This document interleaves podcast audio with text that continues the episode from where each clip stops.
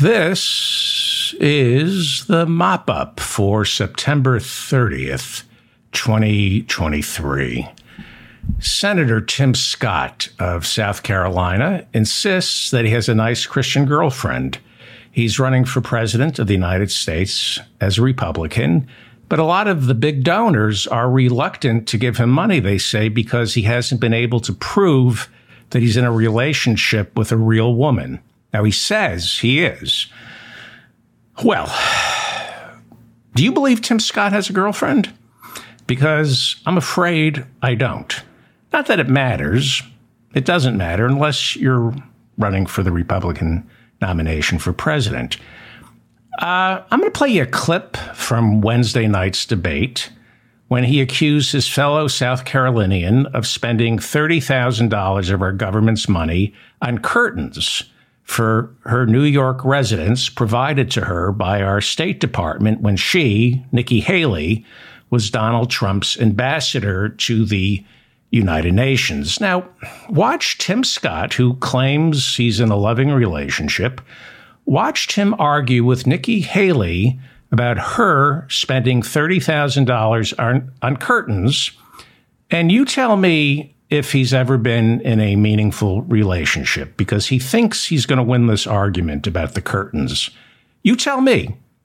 I'm guessing that this is the first time he's ever had an argument with a significant other over curtains. He thinks just because he's right, he's going to win the argument. As the UN ambassador, you literally Bring it, put Tim. fifty thousand dollars on curtains. Uh, curtains, do your Yes. homework, Tim, because Obama bought those curtains. Did you send them back? It's in the press. Did you send them back? It's the State Department. Did you send them back? you send them back? You're the one that works in Congress. Oh my gosh! You get it You done. hung them on your your, your curtains. I, they Your were there curtains. before I even showed up at the residence. You Here's- are here's a- scrapping. here's you a- are scrapping. I'm not scrapping. Excuse me. I'm- You know Here's- I here's a fact. Here's a fact, though. I cut taxes. I loaded up You wanted a gas tax increase, and then you wanted a- Here it is. then you wanted that split. At the end of the day, That is real. He, he thought just because he was right that she spent too much on the curtains, that he was going to win the argument. I promise you, she will bring that up again in the next debate. This is going to be good. This the argument over the curtains. It ain't over, Tim. It ain't over. And I don't think you've ever been in a meaningful relationship with a woman. Well, I like to watch crypto fascists march in lockstep. Lockstep. So let's just watch this again. here's a fact though. I cut taxes. I loaded up our You wanted a gas tax increase, and then you wanted a- Here it is. then you wanted that split. At the end of the day, I swear to you, you know, we fudge, we play with video and photographs. That has not been doctored. I, I swear to you. That is from Wednesday night's debate. And that is why the Republicans are desperate for a strong man or a strong woman. Otherwise, they'll just keep fighting among themselves until they off one another. Well, Another day, another reason for Rudy Giuliani not to get out of bed in the morning or in the evening whenever he's waking up these days. On Friday, Rudy's attorney, representing him down in the Georgia racketeering case, announced that he will no longer be representing Rudy Giuliani. Why, why, Rudy, why is that? I like scotch. Okay, yes. You like scotch. Well, you don't really like scotch. You just need to get shit faced. Uh, it doesn't matter if it's scotch or nail polish remover, you degenerate syphilitic racist. Turns out David Wolfe agreed to be Rudy's lawyer down in Georgia, but on Thursday he filed a motion to inform the court he would no longer be representing America's mayor. Word is he and Rudy had a major disagreement on how to mount Rudy's legal defense. From what I hear, Rudy wanted David Wolfe to mount the legal defense for free. The New York Times just reported that Rudy owes $3 million in back legal fees. He's being sued by one of his attorneys and best friends for about $1.4 million in back legal fees. They think it's as much as $3 million in old legal fees. And the lawsuits keep pouring in. Hunter Biden filed a lawsuit against Rudy this week. And I've been telling Hunter to do this for two years now. He filed a lawsuit against Rudy Giuliani for violating Hunter's digital privacy by taking the laptop that Hunter left at a repair shop. And then Rudy and his thugs cracked open Hunter Biden's laptop and then released the contents to the public. If you recall, I mean, I, you know, I hear about Hunter's laptop all the time and I think, how can it be legal for somebody to take his laptop and make it public? If you recall, a month before the 2020 presidential election, Rudy was handed this laptop by that repairman in Delaware. And then Rudy hired people to look through Hunter's laptop and they found some emails and pornography. So Rudy passed it along to the New York Post, which then published what Rudy gave to them before the presidential election. So when Twitter discovered that the Post got these photographs by hacking Hunter Biden's laptop, they shadow banned any links to that story in keeping with their official policy not to post photographs or emails that come from hacked material. By the way, thanks to Rudy Giuliani, there is nothing in that laptop that would ever hold up in court.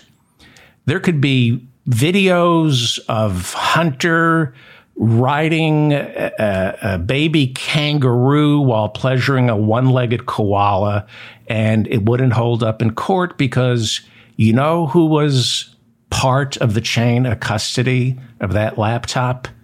Rudy Giuliani. Right, Rudy? I like scotch. Yes, you do. Scott Hall, one of Rudy's 18 co defendants in the Georgia racketeering case, is taking a plea deal with the Fulton County District Attorney. Hall was indicted last month on charges of assisting Trump lawyer Sidney Powell, another co defendant. They worked together to crack open, allegedly, election machines in Coffee County, Georgia, and then they stole the data to interfere with the 2020 presidential elections. What makes this extra creepy is this was done after January 6, after the riot, after the certification. Sidney Powell and Trump were still trying to prove election fraud. So we have our first plea deal, Scott Hall. He's a bail bondsman. That, that comes in handy. Maybe he can get some business from his co defendants. Hall informed Scott McAfee, he's the presiding judge in the trial, that he will plead guilty in exchange for a lighter sentence and a promise to testify against his co defendants in the RICO prosecution that begins in late October. I was talking to my friend John Ross today, and he was saying there's no way the district attorney, Fani Willis, was going to give this guy anything, any light sentence, unless he had something to offer. So he's obviously going to turn on Sidney Powell. So we'll see what happens. Uh, that RICO prosecution begins in late October.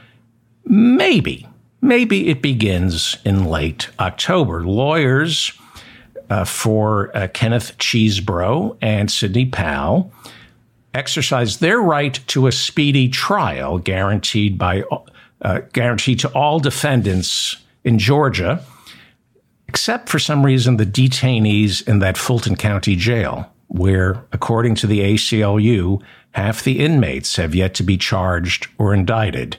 But I guess if you're white, the Georgia uh, Constitution guarantees you the right to a speedy trial. Very speedy. That's why Chesebro and Powell, when they demanded a speedy trial, Theirs was immediately scheduled for late October of this year.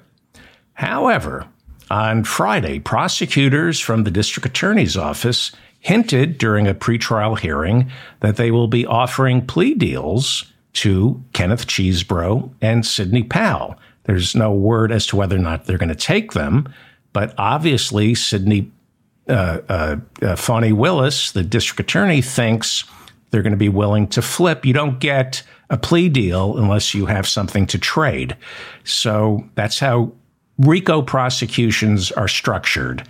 You offer plea deals to the low hanging fruit in exchange for their testimony, and then you keep working your way up the food chain until you bring down the three people running the racket, and that would be Donald Trump at the top, right below him, Rudy Giuliani, and then Mark Meadows, Donald Trump's chief of staff. Those, I would assume, are the three catches, the three big fish that Fani Willis wants wants to get.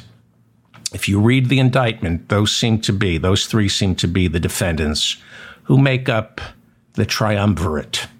Meanwhile, lawyers for Kenneth Chesebro have asked the court to suppress his emails in the discovery phase of the trial, claiming they were obtained through a faulty warrant. So Kenneth Chesebro doesn't want his emails entered into evidence. If you remember, yesterday I reported that Trump ordered his lawyers in that case to somehow figure out a way to suppress from evidence the infamous January 2nd recording of his perfect phone call that he made to Georgia Secretary of State Brad Raffensperger to help find the votes he needed to defeat Biden. That is a smoking gun. And Trump knows if the jury he- hears it, they're going to find him guilty. So, you know, he's saying, figure out a way that the jury can't hear that. And Chesebro's emails, these would be the ones where, uh, these would be the emails he wants suppressed. He doesn't want the jury to be able to read the emails, but we've read them. They are the memos that outline how to stage the phony elector scheme, in which he attached phony certificates for the phony electors in Georgia to forge and certify and say, we voted for Donald Trump. And then they mailed what Kenneth Chesebro sent to them. They mailed it to the National Archives and to Congress for January 6th. It's forgery and fraud. So the fact that Kenneth Chesebro and his lawyers are trying to suppress his emails, which are the memos, trying to suppress this evidence, that suggests Chesebro knows they have him dead to rights. And he's probably going to end up taking the plea deal in exchange for testifying against everybody Rudy, Mark Meadows, John Eastman, and of course, Donald Trump. This is former Justice Department official Jeffrey Clark standing outside his home in his underwear while his home is being searched for the electronic evidence linking him to Trump's conspiracy to overturn the 2020 presidential election. Clark is one of the 19 co defendants down in Georgia. And if you remember, Donald Trump was going to make Jeffrey Clark his acting attorney general in the waning days of his presidency. The plan was Clark, as acting attorney general, would begin to prosecute Democrats for election fraud, for non existent election fraud. Jeffrey Clark also wrote a memo falsely claiming massive election fraud in Georgia. He wrote a memo and a letter that was supposed to be sent to the Georgia Secretary of State and the governor, Brian Kemp, saying that here at the Justice Department, we've uncovered massive fraud, massive election fraud.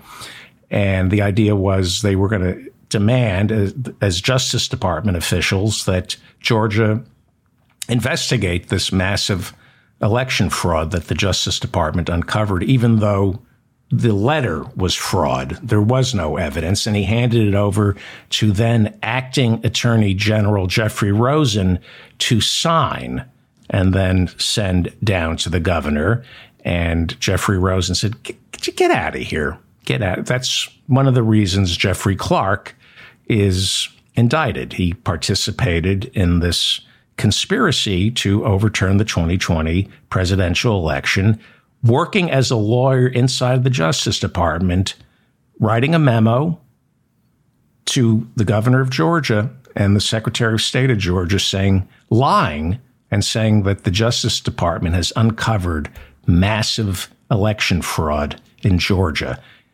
It wasn't signed and it wasn't sent, but it is still illegal to write that if you're working in the Justice Department to promote fraud. It was he was promoting fraud for the president, allegedly.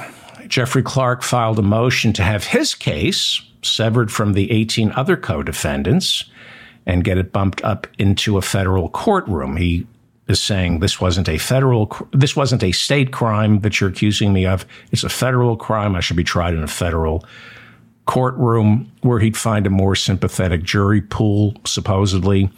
Trump's chief of staff, Mark Meadows, made the same plea, and that was rejected. On Thursday, Jeffrey Clark's motion to sever his case was rejected as well. And it was also announced that Donald Trump was thinking of filing an identical motion to sever his case, but his lawyers realized, like Jeffrey Clark and Mark Meadows, they would lose. It was also reported on Friday that three other co defendants also lost their bid to be tried in a federal courtroom. The judge making all these rulings is Steve C. Jones, and he rejected three other defendants, uh, their motions. Uh, he said, nope, they were filed by these. Are, this is low hanging fruit. These are the, the bottom rung of the RICO prosecution. Co-defendants Kathy Latham, David Shafer, and Georgia State Senator Shawn Still.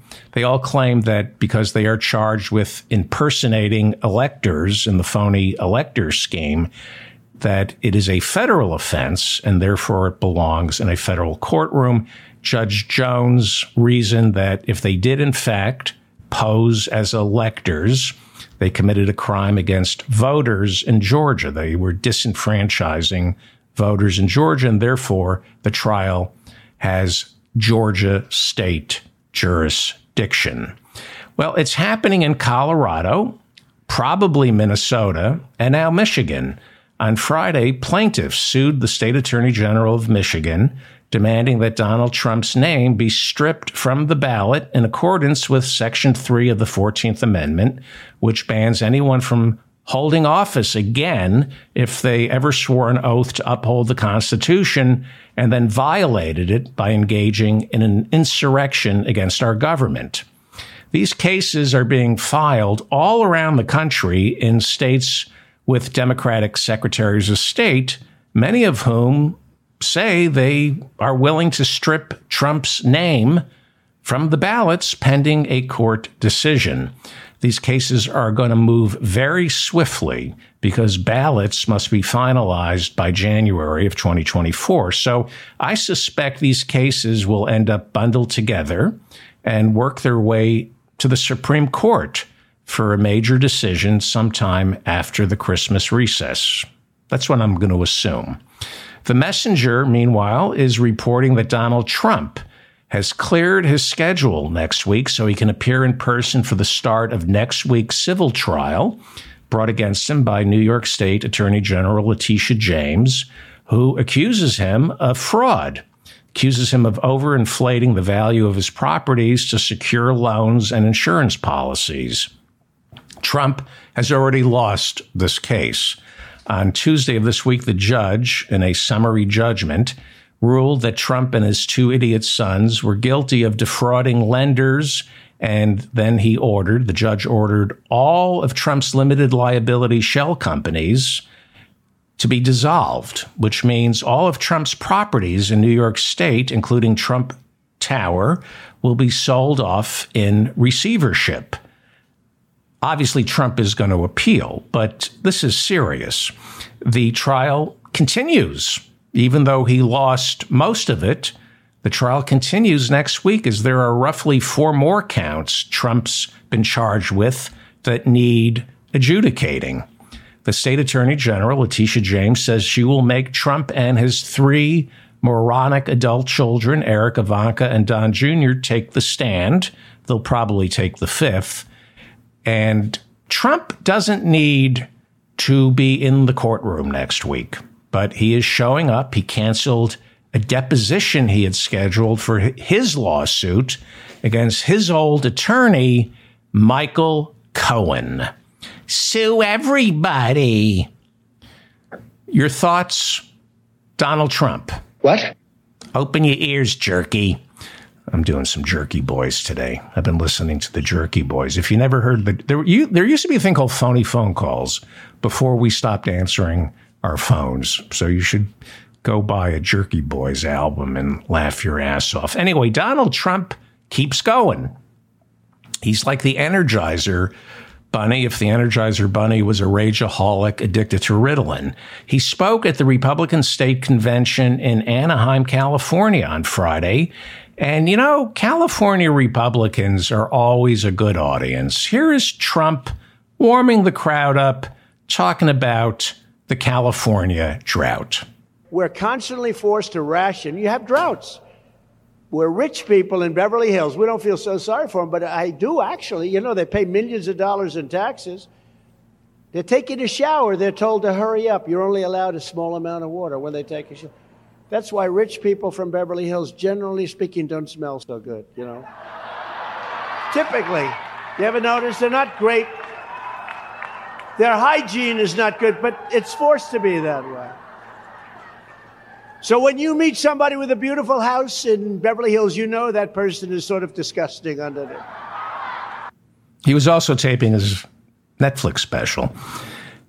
Uh, then he got down to business. This is him now addressing California Republicans in Anaheim, and here he goes to town on the Democrats. Together we will take on the ultra left wing liars, losers, creeps, perverts, and freaks who are devouring the future of this state like a swarm of locusts. It's pretty good. I mean, then he turned to former Speaker of the House, Nancy Pelosi, San Francisco Congresswoman Nancy Pelosi. And we'll stand up to crazy Nancy Pelosi who ruined San Francisco. How's her husband doing, by the way? Anybody know? That's sweet. He wants to know how her husband, Paul Pelosi, is doing. If you remember, Paul Pelosi was attacked by an intruder who broke into their home and took a hammer to Paul Pelosi's head. Pelosi had to be rushed to the hospital where he remained in intensive care and is still recovering. So it's nice. Trump was asking how Nancy's husband is. You know, just because they don't see eye to eye on politics, there's no reason Donald Trump can't be civil here and ask how Paul Pelosi is doing. That's sweet. He's a kind, compassionate man. And then he went back to politics. He asked how Paul Pelosi was, and then he went after Nancy Pelosi because they don't agree on how to police the border. And she's against building a wall at our border, even though she has a wall around her house, which obviously didn't do a very good job.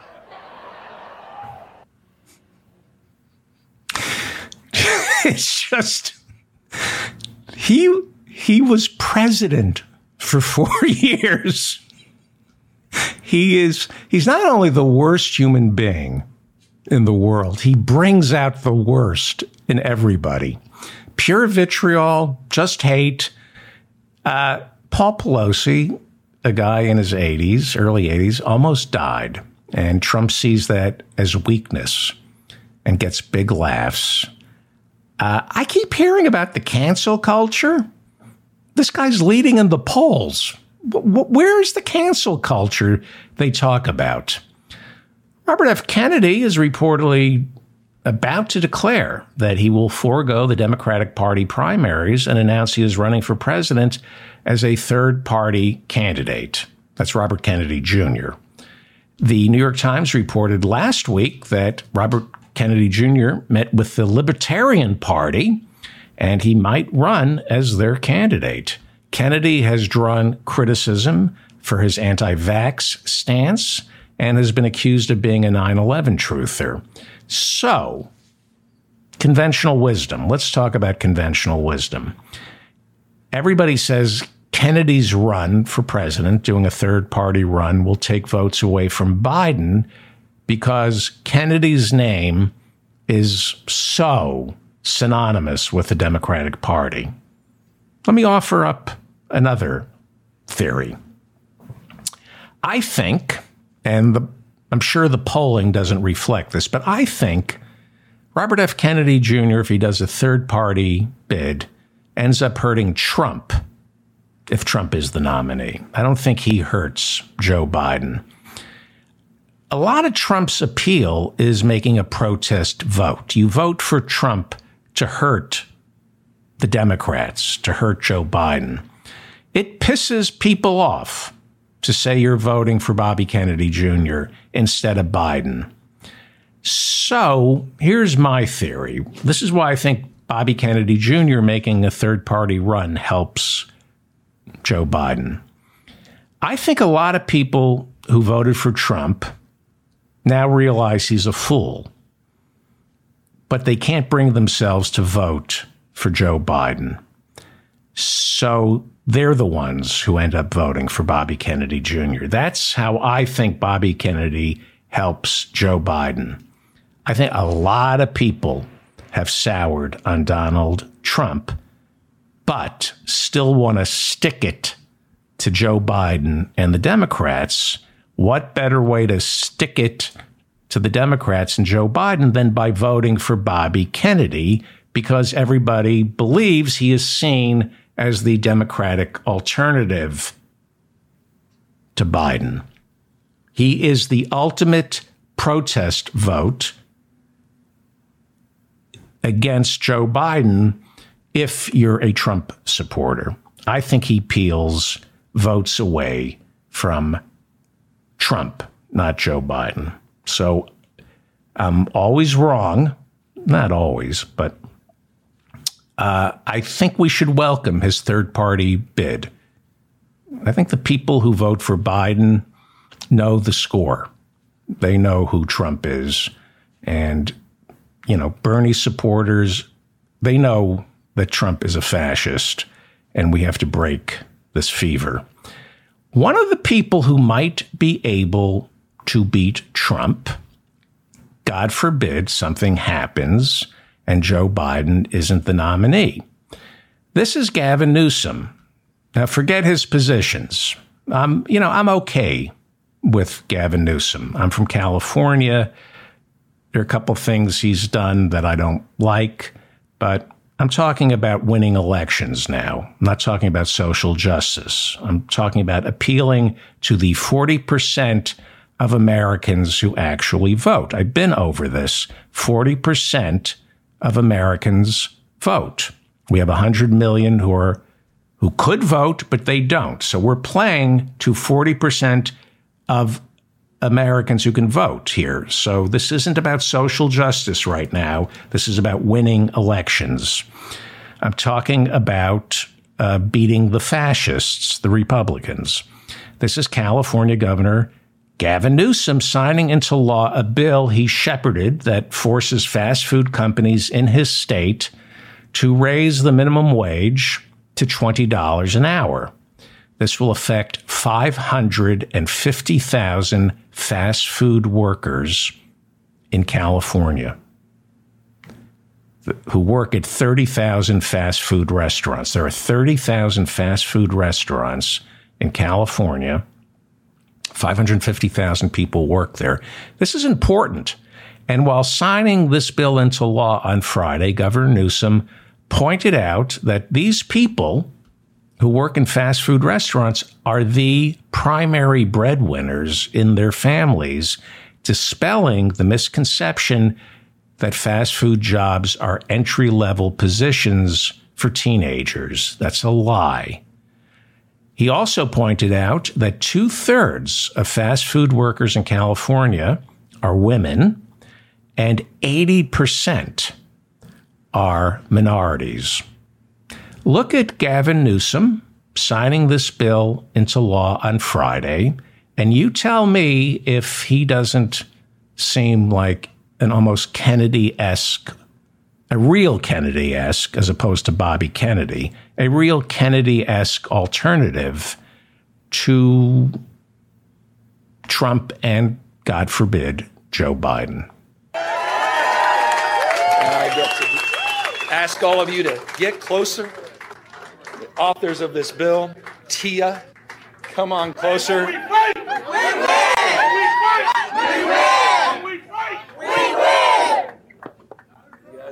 ready?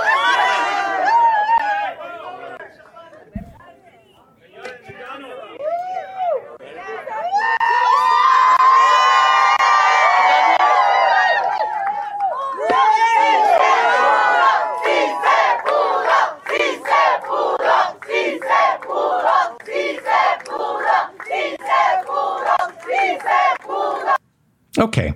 So I don't know if you've seen Gavin Newsom go on Fox News. It's pretty remarkable. Here is Gavin Newsom with Sean Hannity on Fox News after Wednesday's Republican presidential debate. Gavin Newsom went into the spin room and he was a Biden advocate. I'm going to get, you know, there's nothing to like about Sean Hannity. Nothing. He's detestable. But I'm going to give him some credit because he's going to be moderating a debate between Gavin Newsom and Florida Governor Ron DeSantis in mid November. Every time Gavin Newsom comes on Sean Hannity's show, they fight. And every time Gavin Newsom kicks Hannity's ass. And to Hannity's credit, he enjoys a good fight and he takes the punches, he takes the hits, and has said to Gavin Newsom, you know, you should come out, you should come back and debate Ron DeSantis. You're really good. You're a scrapper. And even though Gavin Newsom humiliates Sean Hannity, Hannity has him back. Uh, I respect that about Hannity, but pay attention to Gavin Newsom. I'm talking now I'm talking about being telegenic, knowing how to argue, knowing how to charm, knowing how to debate, how to appeal to the 40% of Americans who vote. Again, this is not about social justice. Okay? This is about winning elections. Okay? Now, I'm going to play you a clip where Hannity says under Joe Biden, America has become energy dependent. He says we had energy independence under Trump, and then Biden became president, and now, once again, we're dependent on foreign oil. Watch, Gav- watch Gavin Newsom. energy independent for By the, the way, first we're time more in energy 75 dependent. years. We are more energy dependent today. Look that up. It's a fact. And if you no no False. no, no, it's just factually untrue. Joe Biden What? is unilaterally I, I want disarmed. to encourage the people watching. Look I this encourage the up. people watching. 5.94 quads. Google 9.5. Look at all the restrictions Joe Biden quads. has put we are more oil and energy gas companies. independent today under Biden. Pence doesn't know that. Your audience doesn't know that. More domestic oil production than any time in history. We're on pace this year. That's a fact. right. You guys keep making that up. No, we don't make it up. You're making it up. We're energy independent, and now we're we not. are energy independent. No, we're not. Net energy No, exporters. we are not. Sean, this is going to be so much fun when this gets PolitiFact Anwar, tomorrow. Anwar, Two- go there. Look at all the other restrictions. 5.94 quads. That's the margin. It's the highest margin of net energy export in America's history under the Biden All right. administration. I did have a little fun, and for once, you actually got back By the to way, me. I can't was, wait for PolitiFact tomorrow. I There's was- going to be some fun. PolitiFact. Why don't I- you go to I- the great? I want you to Why don't you go your to the. Washington Post fact checker? Right, All who right, needs to be four fact checked. Pinocchios then coming your You way. get four Pinocchios. I'm talking about winning elections. What do you think? Leave a comment. Uh, you know, and he's there advocating for Biden, and he'll be debating Ron DeSantis in November on Fox News. Hannity will moderate. So it's nice to know we have Gavin Newsom on the bench, either, God forbid, 2024 or 2028. So now let me put on my tinfoil hat and uh, scare myself. Uh, now, some Democrats are worried Biden can't make it through 2024. And Newsom has the goods. He does. He's the governor of California. He's battle tested. He won the he got reelected, then won the recall effort last year. He knows how to fight Republicans. He's a scrapper. And he's running the fifth largest economy in the world, California. He's not from Washington, D.C., and that is a net positive because everybody hates Washington, D.C. You win the presidency by being an outsider. Even Obama won because he was new to Washington, D.C. George W. Bush won because he could lie and say he was a Washington outsider, even though his father was president of the United States and ran the CIA. But he ran as, you know, a shit kicker from Texas. Clinton won because he was the governor of Arkansas. And Trump won because he was the mayor of Crazy Town. Reagan was a governor from California.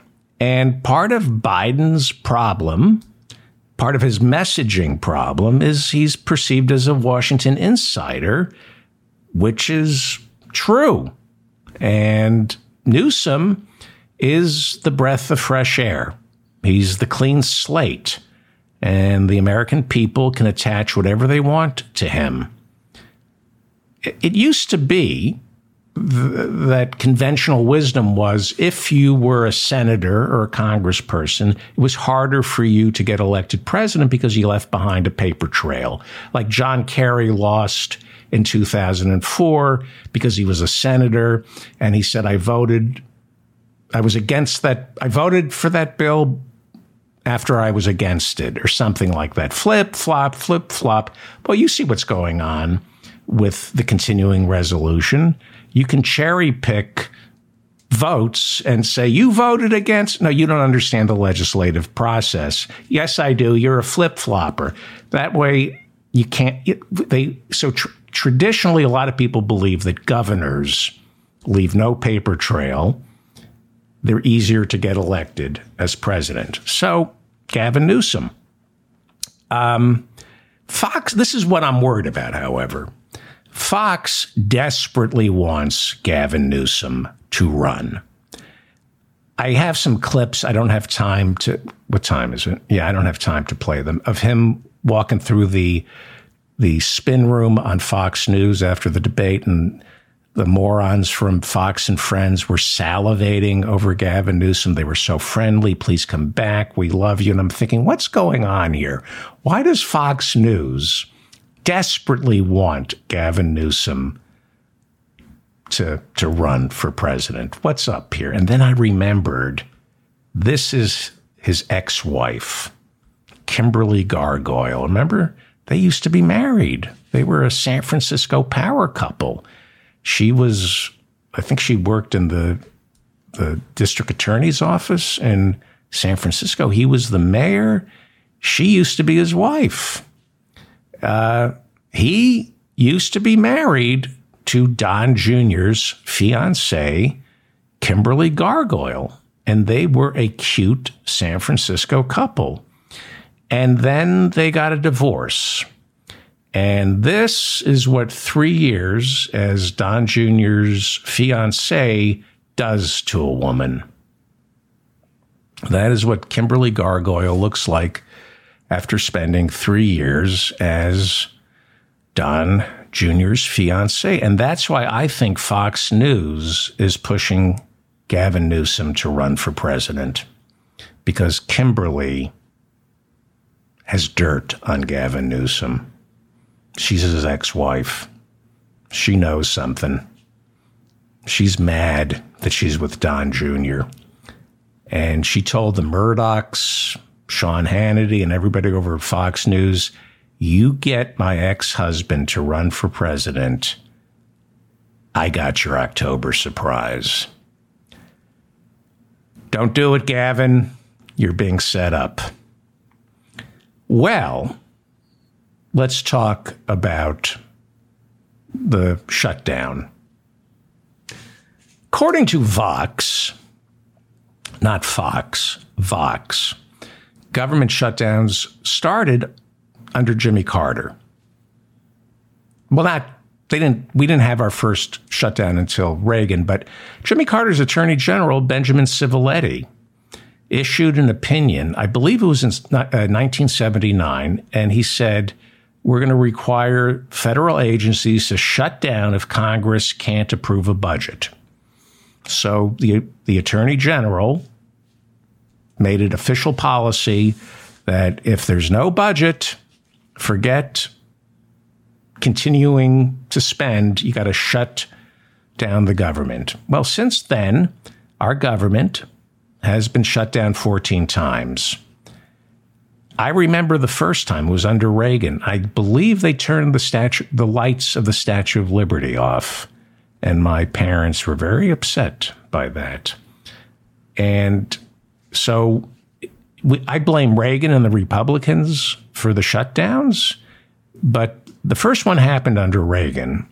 Uh, it was his predecessor who appointed attorney, an attorney general who made these shutdowns legal.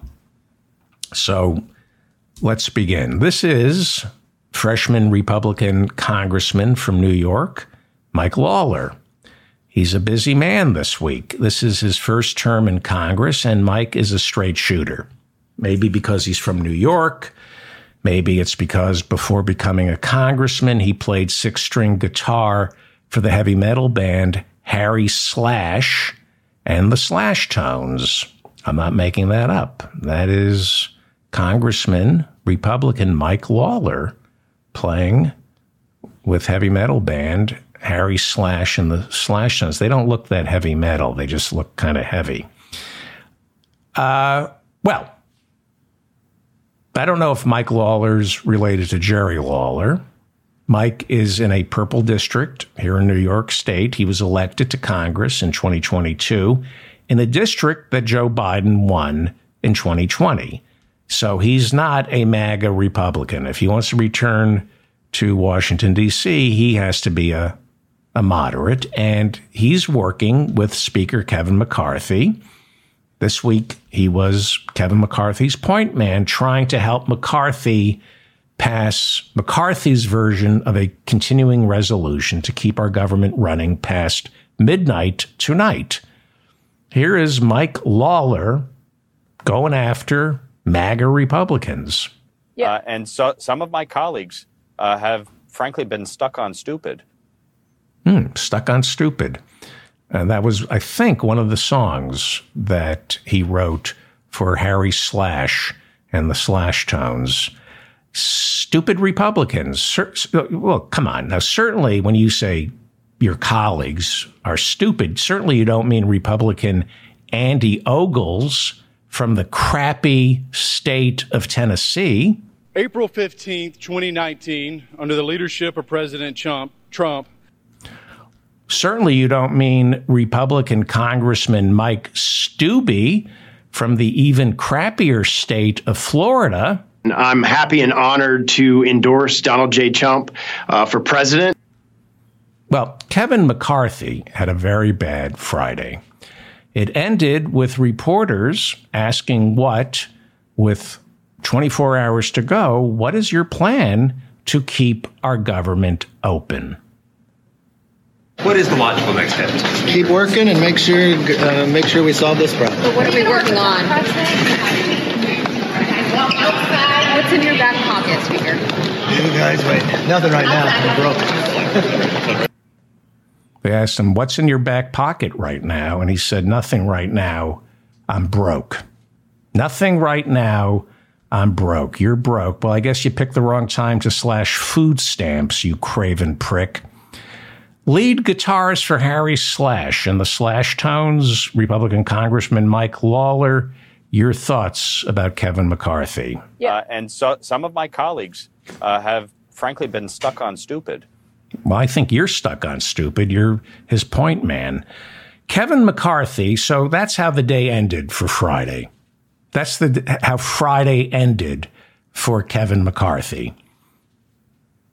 lost everything on Friday. And they asked him, What do you got in your back pocket for Saturday? Nothing. I'm broke.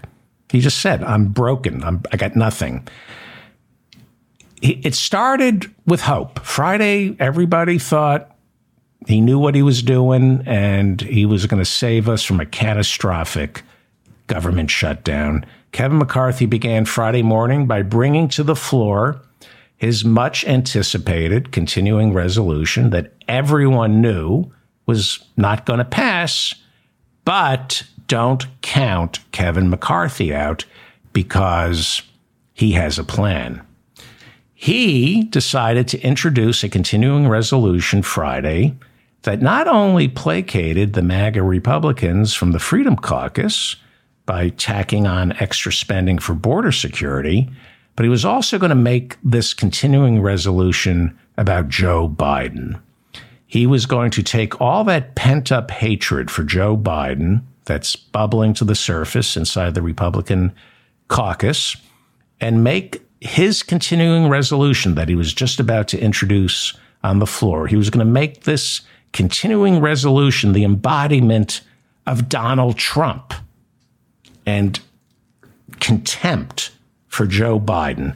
Listen to how he sold his continuing resolution that he was just about, right before taking it to the, the floor of the House.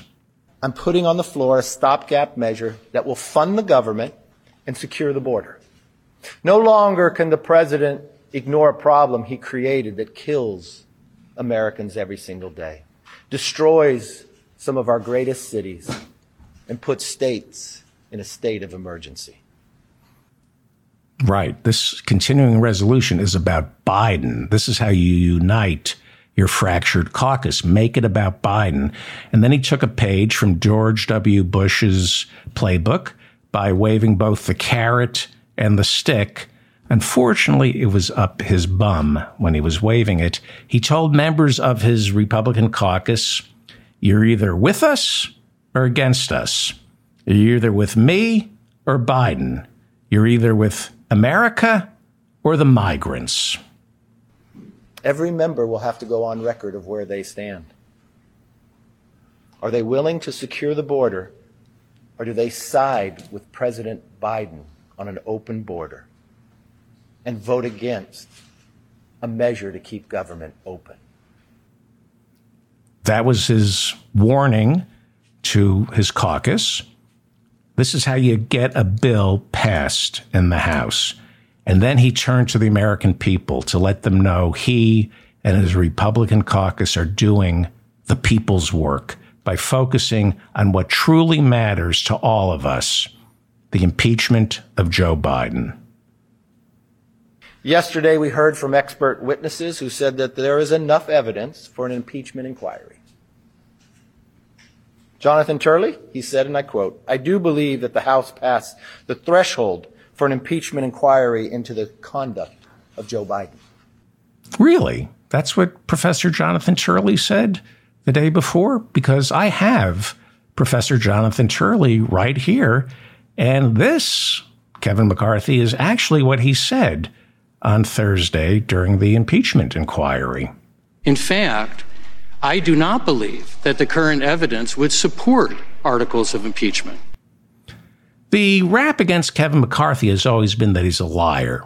This was another lie we've just caught him in. He's a liar. Matt Gaetz calls him a liar because he is a liar. And the other rap against Kevin McCarthy is he's stupid. They say about Kevin McCarthy that he literally can't count votes. And that's the number one job of a speaker. You need to know how many votes you have, especially since all the speakers adhere to the Hastert rule, named after the former Republican speaker and pedophile Dennis Hastert. The Hastert rule, Google Dennis Hastert, wrestling coach. Hello, Jim Jordan. Read about Dennis Hastert, wrestling coach, Speaker of the House. Hello, Jim Jordan. Google Dennis Hastert. I'll wait. Go ahead. Dennis Hastert, wrestling coach, plea deal. Then Google Jim Jordan. Anyway, the Hastert rule is never introduce a bill to the floor of the House unless you know it's going to pass. So, Friday morning, Kevin McCarthy introduced his continuing resolution. And I know he obeys the Hastert rule because every speaker, Boehner, Pelosi, they all obey the Hastert rule. Never introduce a bill to the House unless you know you have a majority. So obviously, Kevin McCarthy had counted the votes.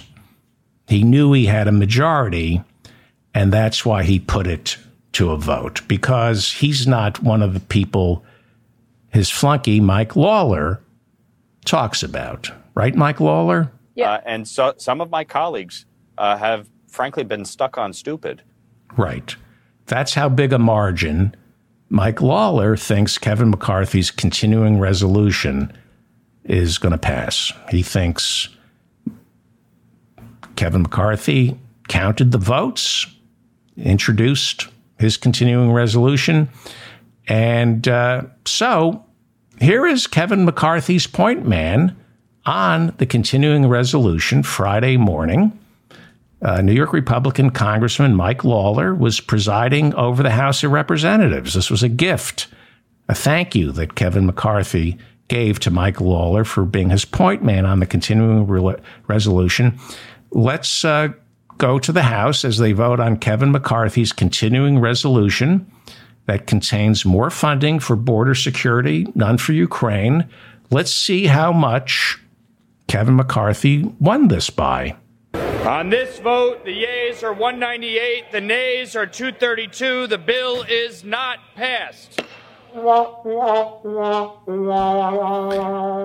Well, that was a smart move for Kevin McCarthy. Wait until Friday to introduce your continuing resolution with only a day left before the government shuts down. Well, whose fault would all this be, Mike Lawler? Your continuing resolution, McCarthy's continuing resolution? It died Friday morning. Whose fault is it?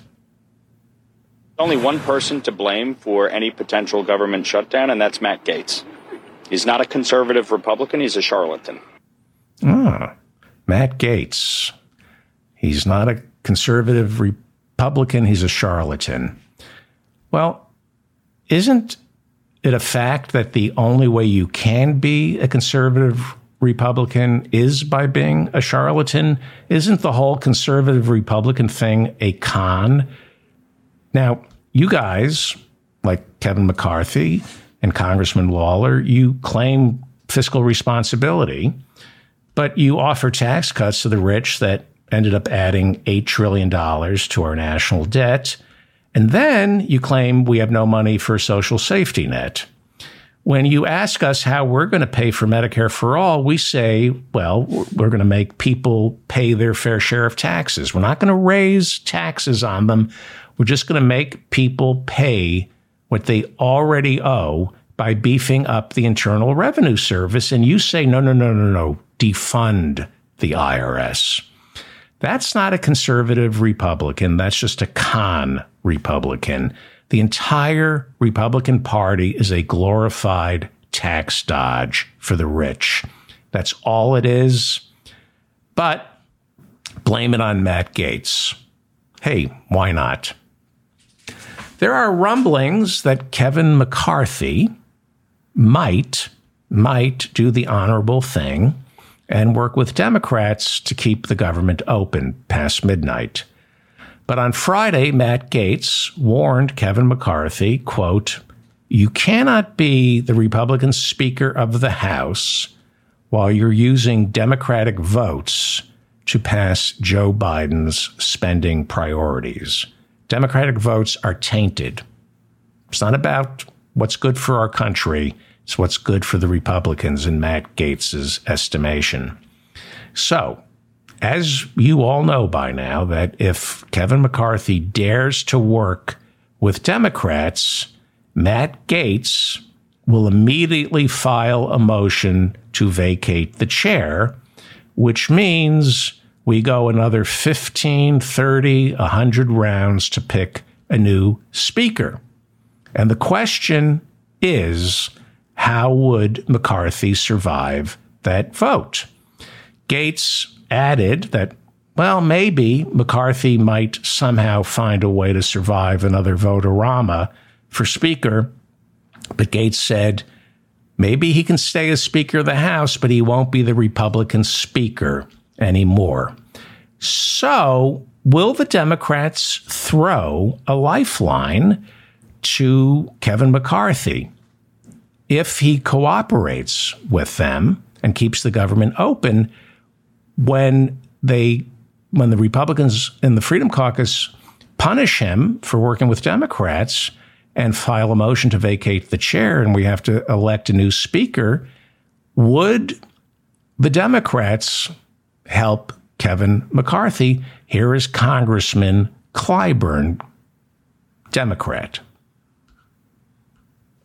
Well, there are circumstances under which I could uh, vote for him to maintain his speakership. A lot depends upon whether or not he is willing to put what the, the uh, Senate is doing on the floor. They have marked up to the agreement. We had an agreement back in the spring of the year. He knows what that agreement is. He made it. That is uh, Congressman James Clyburn. And I talked about this two mornings ago, where I said it is conceivable that if this continuing resolution that Chuck Schumer is trying to get passed in the Senate, if it goes down to the House and Kevin McCarthy gets on board, that when they when the Freedom Caucus files a motion to vacate the chair, it would be in the best interests of Hakeem Jeffries, the House Minority Leader, and the Democrats to vote for Kevin McCarthy for Speaker and defang the Freedom Caucus. So there is this bipartisan continuing resolution that's coming out of the Senate. Here is Senate Majority Leader Chuck Schumer late Friday morning, early Friday afternoon, responding to Kevin McCarthy's continuing resolution dying on the House floor. A few hours ago, Speaker McCarthy held a vote on a truly radical CR proposal everyone knew never stood a chance of passing the Senate. And now, the House Republican CR has failed to even pass the House by an unexpectedly large and decisive margin 34 votes. Right. Much more than most expected. Right. The CR is the continuing resolution. That's uh, how Chuck Schumer tries to bring everybody into his world by using language nobody understands. CR stands for continuing resolution. Please continue CS. That would be Chuck Schumer. But, you know, us insiders, we, we call him CS. Here he is talking about the CR. The Speaker has spent weeks catering to the hard right, and now he finds himself in the exact same position he's been in since the beginning. No plan forward, no closer, no closer to passing something that avoids a shutdown. The Speaker needs to abandon his doomed mission of trying to pre- please MAGA extremists, and instead, he needs to work across the aisle to keep the government open. Okay, so here's what I think is going on because we've been following this all week. Senate Majority Leader Chuck Schumer, Democrat, and Senate Minority Leader Mitch McConnell, Republican, have been working on their own continuing resolution that would keep spending at 2023 levels. It would keep the government open until mid November. It would include an extra $6 billion for Ukraine and six billion for FEMA, and probably more for border security to appease the MAGA Republicans in the House. Earlier this week, Schumer floated a trial balloon version of the bill and it passed the Senate by a two thirds majority. It was bipartisan. Rand Paul, I think 17 Republicans voted against it. But Schumer clearly has the votes because Mitch McConnell is demonstrably on board. They want to avoid a government shutdown. So, this continuing resolution, if I don't know how this works, I, pro- we're probably going to, well, maybe the government will, will be, maybe it won't shut down. The idea is that it'll pass in the Senate tomorrow and then be brought down to the House. Here is House Minority Leader, Democrat Hakeem Jeffries. He has Nancy Pelosi's old job. When they flip the House next year, he will be the presumptive speaker. Here is House Minority Leader, Democrat Hakeem Jeffries, talking about this continuing resolution that he's expected he's expecting to come down from the Senate.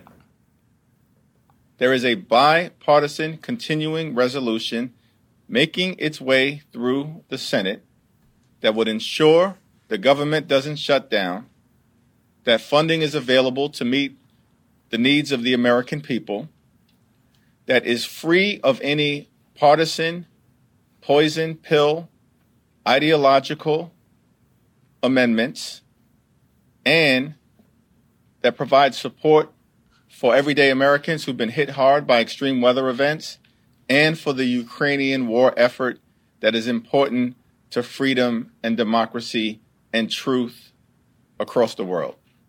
Right. So this continuing resolution that's in the Senate, it passed uh, the trial balloon passed 6 billion for FEMA and 6 billion for Ukraine. Well, the Republicans don't want 6 billion going to Ukraine. And that's just for the continuing resolution for November until November. 6 billion to Ukraine to hold them over till November till we get the 2024 budget. Senate Republicans have said after talking to members of the House that you have to plump the bill up with spending for border security. So, more from Hakeem Jeffries. Remember, he has Nancy Pelosi's old job, and when we flip the House next year, he'll probably be Speaker. The Senate bipartisan continuing resolution will emerge in that institution in the next few days and be sent over to the House of Representatives. The only way forward is for House Republicans to put the bipartisan continuing resolution that emerges from the Senate on the House floor for an up or down vote. And if House Republicans were to do that, we can avoid a catastrophic, extreme MAGA Republican government shutdown. It's not that complicated. And all we're asking House Republicans to do is to keep their word and adhere to the agreement that they themselves reached, voted for, and negotiated in May, connected to their threat to default on America's debt. Right. Now, he's talking about the Fiscal Responsibility Act that was passed in June of this year. I know it's hard to keep track of all this, and I went over this yesterday. We don't live and breathe this, they do. The Fiscal Responsibility Act. And this is what's so frustrating about the Republicans. McCarthy is a liar. He makes promises to his own caucus that he can't keep. And with the Fiscal Responsibility Act, he made a promise to President Biden that he's not keeping. Do you remember we were we were where we are today 3 months ago in late May, early June when we had to raise the debt ceiling, right? Where I, I don't know the numbers. I think we're like 31, 32 trillion dollars in debt and they were going to shut the government down because our debt was rising. We had to lift the debt ceiling and there was brinkmanship and our credit rating has suffered because of this. Because of the uncertainty. They did get a 11th an 11th hour deal was struck in June and they passed Kevin McCarthy, Biden and the Senate and the House passed the Fiscal Responsibility Act. It lifts the debt ceiling. This was the agreement. It lifts the debt ceiling uh, until January of 2025, and there's no limit. It can go as high as they the Democrats want it, supposedly, and then the next Congress comes in in January of 25, and it's their problem. It limits military spending to 886 billion, non-military discretionary spending to 704 billion, and they carve out $20 billion from the Inflation Reduction Act's IRS funding, right? So the the Inflation Reduction Act gives about $80 billion to the Internal Revenue Service, and that drives the Republicans crazy. So they gave back, Biden gave back $20 billion that was supposed to go to the IRS. Now they get 60 billion. And, and this is the, the worst part of this deal work requirements for food stamps for uh, anybody uh, under the age of 55 I think who's able bodied. I think just horrible that the Republicans would make Democrats agree to that. Okay? So that is the Fiscal Responsibility Act that was passed in June. And the, the idea was the, the, the Republicans weren't going to threaten to shut down the government. They were going to get to work and start passing the 12 appropriations bills that make up our budget. And we'd be good to go early in October with the new budget, the new 2024 budget. But instead, Kevin McCarthy diddled and, you know, impeachment and Freedom Caucus garbage and never got the budget ready. Uh, Shalanda Young heads Joe Biden's Office of Management and Budget, the OMB. The Senate approved her 61 to 36 back in March of last year. She was acting budget director before that. So, on budget issues, she speaks for the White House here she is on Friday railing against McCarthy and Republicans for going back on the promises they made to keep the government funded and open. They made a promise when they passed last June's Fiscal Responsibility Act. Here is Shalanda Young, Joe Biden's budget director. We negotiated at the Speaker's request three months ago my life is still recovering from it. I remember it very vividly. There are no negotiations left to have on a 47 day bill. The conversation that needs to happen is with the Speaker and the Republican conference, period. That is Shalanda Young, the White House budget uh, director. Tell us more about the Fiscal Responsibility Act, which I just went over. The deal was to ensure that we had a fiscally responsible plan. I think the name of the bill was the Fiscal Responsibility Act that saved a trillion dollars over a decade. And look, if, if House Republicans want to join us in the Fiscal Reduction Act, I'm happy to talk to them about the tax cuts they have pending in Ways and Means that add to the deficit. I'm also happy to talk to any Republican who voted for $2.5 trillion of tax cuts unpaid. So the problem I have is when people vote for that, bust the deficit on tax cuts for the wealthy, and then come and say we're doing too much for Head Start and child care and cancer research. Because that's what we're talking about. They've taken the smallest amount of spending, do nothing about taxes for the rich, and they want to cut the smallest amount of spending. That's not serious fiscal conversation. Anybody in DC will tell you you cannot get on a better fiscal path by going after these domestic programs. They're the smallest portion of our budget. It ain't gonna happen. It's not serious. Even cutting it 30% doesn't put you on a better fiscal path. So let's just get real. Right.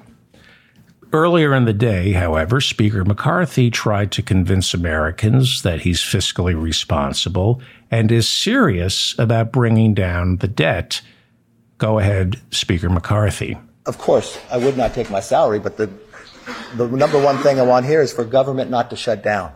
So magnanimous. Of course, he's not going to take his salary during a government shutdown.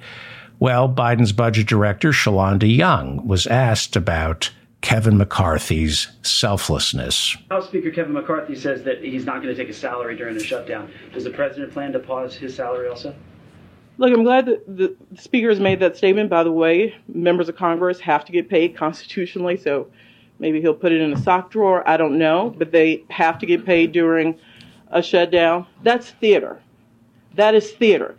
I will tell you the guy who picks up the trash in my office won't get a paycheck. That's real. And that's what makes me angry. So where uh, where does it stand? Uh, Kevin McCarthy's continuing resolution. This is all happening Friday. This was how Friday went. Uh, Kevin McCarthy's continuing resolution died. He's got nothing in his pocket. He says, I'm broke. There is a continuing resolution coming out of the Senate, but Kevin McCarthy says he won't bring it to a vote. It's a non starter, which means the government's going to shut down. And that's bad. I, I don't want to get into the details. I think I'm going to do a show tomorrow that's going to outline what a government shutdown looks like. And as I've pointed out, this can be a this could be a more dangerous shutdown because it's the post January 6 landscape. This is there are people who've been sent, who've been elected to come to Washington and give us January 6 part 2. I think this government shutdown, I think it's going to be a lot harder to open this one back up. Uh, among the many problems with a government shutdown, according to the USDA, there are 7 million pregnant women, 7 million women who've just given birth, and they receive supplemental food aid for their for themselves and their children, their breastfeeding. If there's a government shutdown, thanks to the pro life, anti abortion MAGA Republicans, 7 million pregnant women or women who just had babies will lose access to the Women, Infants, and Children's program. And federal workers, like everybody else, lives paycheck to paycheck. And if there's a shutdown, eventually they get paid back. They get paid for the lost work.